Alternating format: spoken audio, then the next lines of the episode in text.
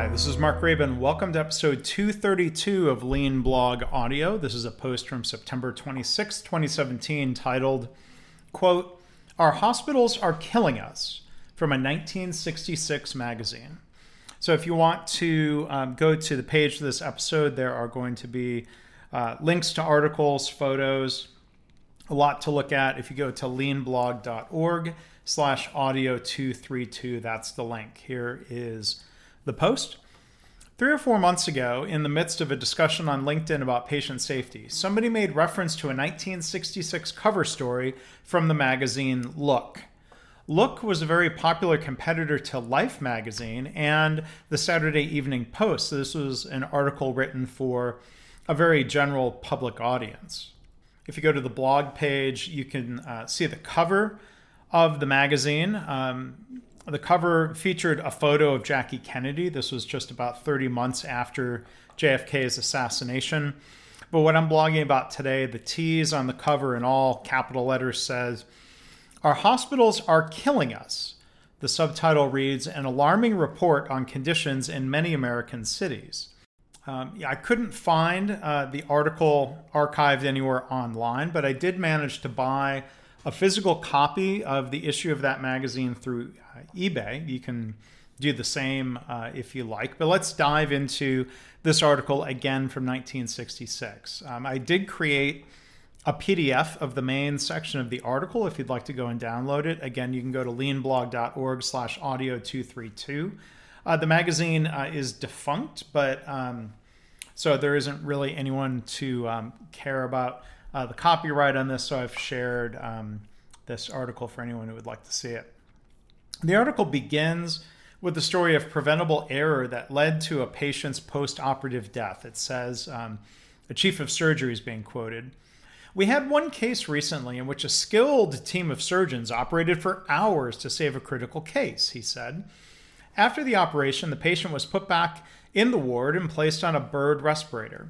At five in the afternoon, we went to look at him, and we were proud because he was alive and doing well. When I came in to see the patient the next morning, he was dead. The nurse had forgotten to replace the oxygen tank for the respirator. Nursing care in this hospital is abysmal. End of quote. So it seems like, you know, a fact-based statement would be the oxygen tank was not replaced. Now, did you notice how the article, again, this was a hospital's chief of surgery talking here, blames, quote, the nurse.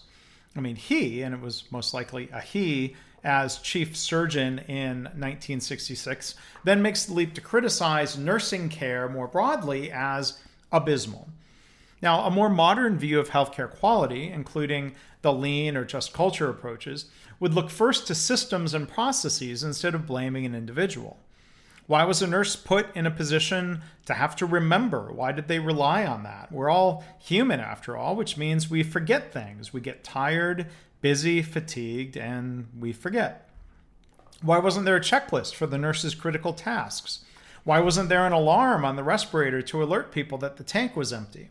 Why wasn't there a simple mechanical timer with a bell or alarm to prompt somebody to change the tank? The problem seems preventable, but blaming and firing quote unquote bad apples doesn't seem to be uh, the way to prevent errors and harm. You know, there's still, even today, too much naming, blaming, and shaming um, that takes place, uh, including one example of a, a, very blaming, blamey CEO that I blogged about, and uh, there's a link in the post. I also wrote a post in 2014 about the ineffectiveness of firing the quote unquote bad apples, which I've also linked to here. Now, the Looked article explains uh, the quote unquote tarnished side of medicine that is, as, as the author wrote, apparently well known to knowledgeable medical critics, but has been hidden from the public view. Patients only learn, quote, through hazardous experiences what veteran physicians are well aware of that the hospital is a complex entity with failings that threaten quality medical care, end of quote. Now, hospitals have only gotten more complex in the last 50 years. Have they gotten safer? Well, yes and no. The quote unquote dangerous deficiencies cited by the Look article are medication errors, anesthesia incompetence, the, the, the, these are all their words, hospital bred infection, faulty diagnostic workup, blood transfusion errors, unnecessary or poor surgery, inadequate nursing care, inappropriate therapy, which included uh, a mention of unnecessary cesarean sections, a problem that's still being worked on today, and quote unquote negligence. Now, it's often said that anesthesia and blood transfusions have become much safer over the past 50 years. And that's not because of uh, quote unquote better people. It's a matter of better process, error proofing, and technologies that have led to better care in those areas, which are held up as positive examples of some parts of healthcare getting it and making significant improvements. Anesthesia error death rates in the 1966 article were estimated to be 1 in 1,000 or 1 in every 2,000 cases, meaning that would be 9,000 to 33,000 deaths a year.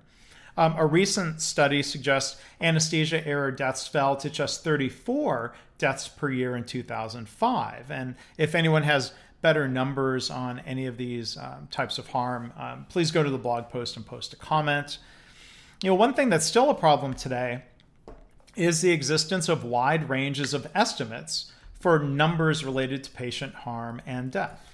The current US estimates from different studies range from 44,000 to 440,000 deaths a year due to medical error. That's a huge range, right?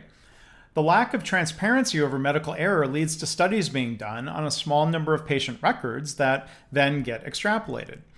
Healthcare organizations aren't transparent, but then they complain about the estimates being inaccurate. I mean, can they really have it both ways? not reporting anesthesia error deaths was a really big problem in 1966, as it said death certificates, for example, severely understate the anesthesia problem. In assigning the cause of death on a death certificate, anesthesia was rarely entered. Uh, you probably won't see medical error listed as a cause of death in 2017 either, even though some encourage that healthcare professionals should do that. Everything else in that bullet list of errors sounds very current. There are problems that, uh, these are problems that have not been solved. The lack of transparency around errors and harm makes it impossible to compare 1966 data to, say, 2016 data. Major patient safety problems remain, and I don't mean like you know, in, uh, along the lines of we're not perfect. I mean, we're still far from perfect in many ways. The article says it is essential that this raging private medical dialogue about the state of our hospitals be made considerably more public. I would say the same here in 2017. I call the patient safety crisis, as, as I would call it, the crisis that nobody talks about. When we see articles about process problems on the front page of USA Today, it seems like the general public reacts as if those problems are isolated, as if those hospitals are outliers the patient safety problem is still very widespread. The author of the 1966 piece cites medical research studies that were done in New York, the Trussell reports, that were, quote, forceful rebuttals of the mythology of the uniformly competent American hospital. Now, again, I'll point out that patient safety is a global problem, and I've linked to statistics about this. One of the Trussell reports suggested that errors in judgment or technique in anesthesia or surgery contribute close to 50% of the mortality in the operating room. One study in the 1966 article suggested that of 21 surgical deaths of infants and children that they examined, 90% were the result of doctor error. And in the cases of 17 geriatric patients who died, errors were committed in the surgical care of seven of the 17. That's 41%. Let's look at hospital acquired infections.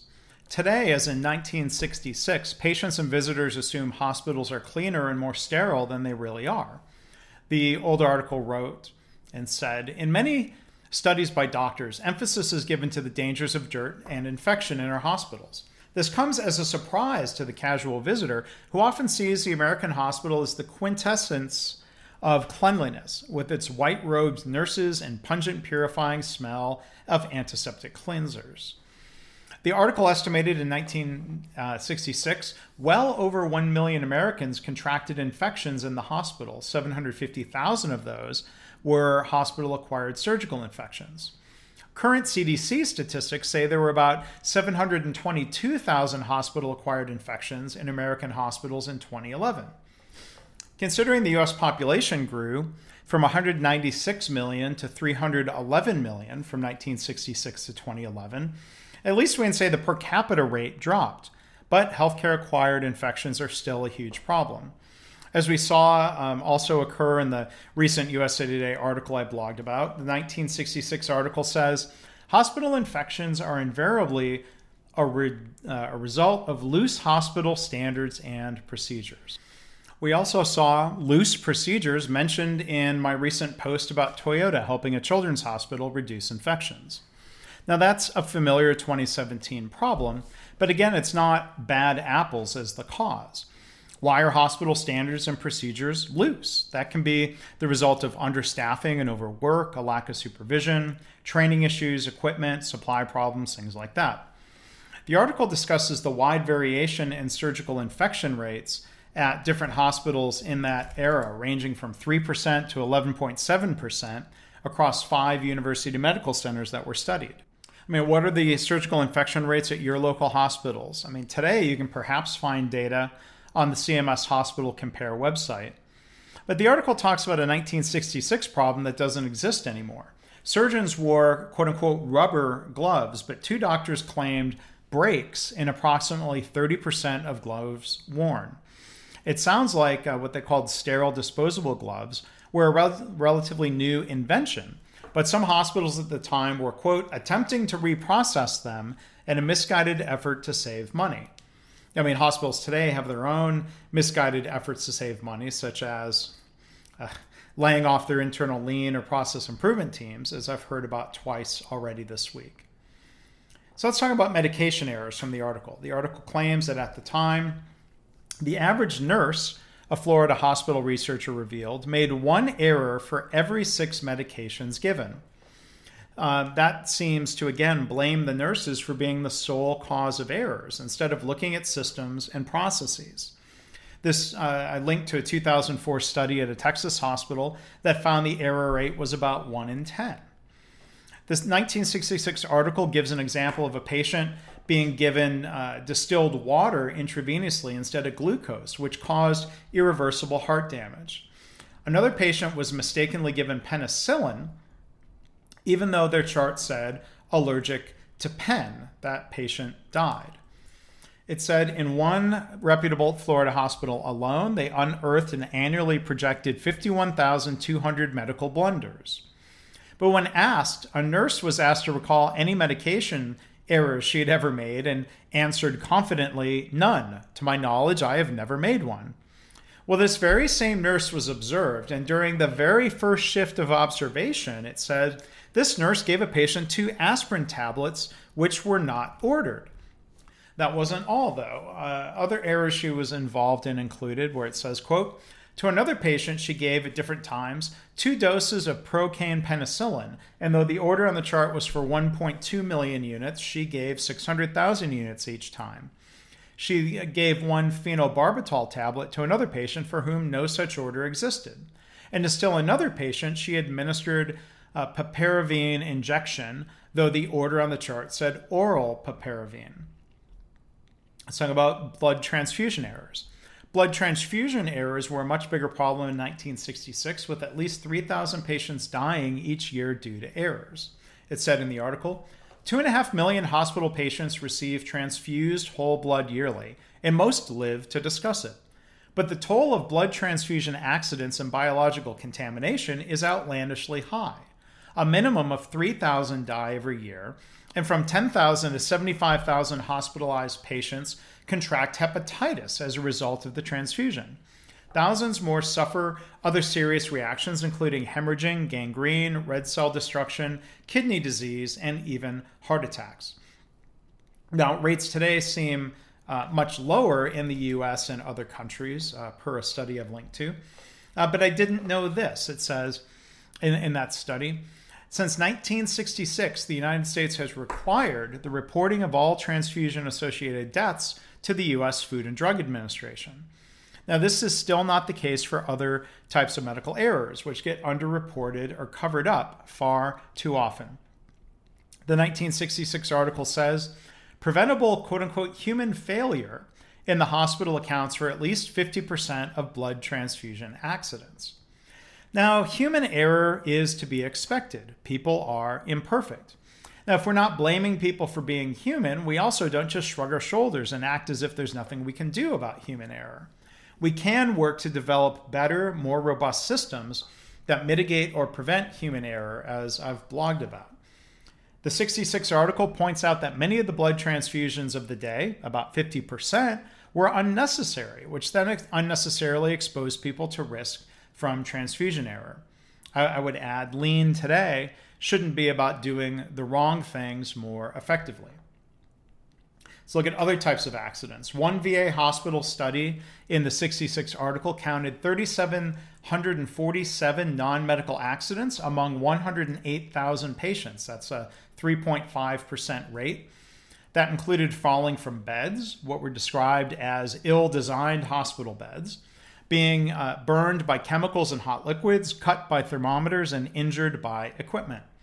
Sponges and other items being left inside of surgical patients are still in the news today, as they were in the 66 article. These so called never events are common enough that the problem perhaps inspired uh, the Snickers TV commercial. Um, that, that, that's not very funny when you realize this is a real and serious problem where uh, a surgeon left a phone inside uh, a patient's stomach, but that that really happens, or at least it did in the country of Jordan in 2015. In the article, uh, the Joint Commission is mentioned. The author describes American hospitals as, quote, a surprisingly free agent, uh, answering virtually only to itself for its record of death, misadventure, and medical culpability. The piece continues The external control is approval by the Joint Commission on Accreditation of Hospitals, whose criteria are both voluntary and generally unchallenging. Of 7,127 hospitals, 4,204 are accredited. Some 1,000 hospitals are too small to qualify, while others blithely ignore the organization. A hospital's lack of accreditation should prompt suspicion, but approval is no guarantee of patient safety, it says. Now, this article was written just one year after the Joint Commission received what's called deemed status from Congress. Um, a former Joint Commission chairman uh, is quoted in the article as saying the quote, minimal standards should not lead the public to believe that accredited hospitals are superior. But today, the Joint Commission gives their quote unquote gold seal to accredited hospitals, which seems to imply those hospitals are quote unquote superior. Of course, how can most every hospital be superior when most of them manage to get accredited? Today, the Joint Commission says their accreditation implies the highest standards for healthcare quality. Hmm. Uh, as the doctor points out, um, in the 66 article, many hospitals go to sleep between accreditation surveys, and uh, that's I wonder if that's still a problem today. So, some final thoughts from the article. Um, the article concludes by saying the American patient does not have to be satisfied with such low standards of adequacy. Understanding of hospital pitfalls can help communities make more intelligent decisions. Thus armed, they can insist that all hospitals become what they were intended to be institutions of healing, places of impeccable science and meticulous care. So I think that's still true today, right? I mean, patients shouldn't be satisfied with 2017's level of quality. We need to inform patients about risks so they can better protect themselves, as the Batz Guide publications help with from the Louise Batz Patient Safety Foundation. We should make healthcare price and quality data more transparent and more easily available so patients can make better choices. I mean, we're still working toward the goal of all hospitals becoming the best hospitals they can be. So I'm curious, what are your reactions to this look back to 1966? What are your thoughts about the progress that's been made and in some cases hasn't been made since then? I'd love to hear what you think. You can post a comment by going to leanblog.org slash audio 232.